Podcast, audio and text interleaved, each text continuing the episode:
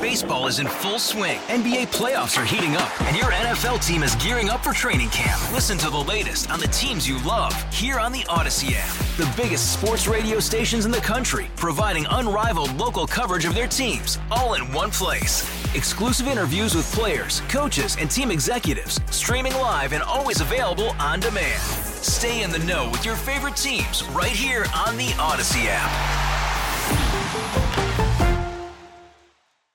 All right, great. So, just for the record, could you please tell me your name and your association with the Property Owners Association, please? Sure. Lisa Damiani, um, and I serve as the executive director of the Western New York Property Owners Association.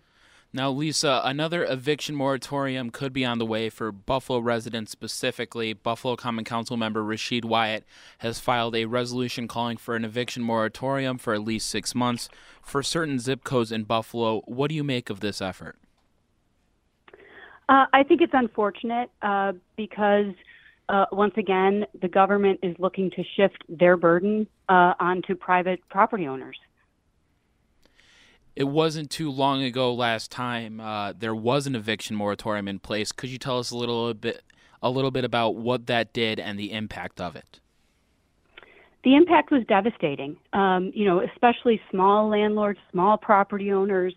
Um, you know, who who had no recourse. Uh, they had no income coming in. They were continuing to, you know, in some cases pay utilities and, and so forth, having to upkeep the property, pay their mortgage, pay their taxes, um, and and they had no uh, no revenue coming in, and they had no recourse. Um, you know, if if the government wants to extend a benefit to people or to help people who are in need, they need to do that.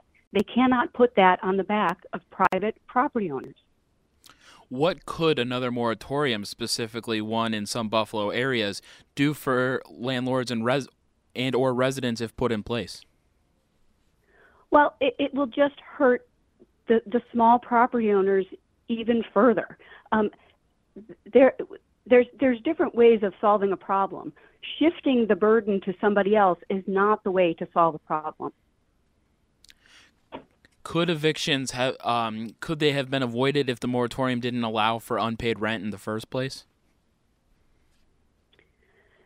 So, so the moratorium gave people a false sense that that they didn't have to meet their obligation.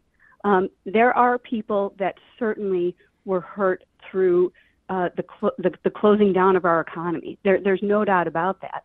But like I said, shifting the burden to another group of people is not a solution. The solution is providing support, providing assistance. That's the way you solve a problem, not shifting it to somebody else. Any final thoughts or anything else you wanted to add that I may have left out? No, I think just the fact that the resolution actually wouldn't put a, a, a, a moratorium in place the resolution asks the state to put a resolution in place. Hey, Rob Bradford here. I have set out on a mission with my good friends at FanDuel to prove what I have known for some time baseball isn't boring.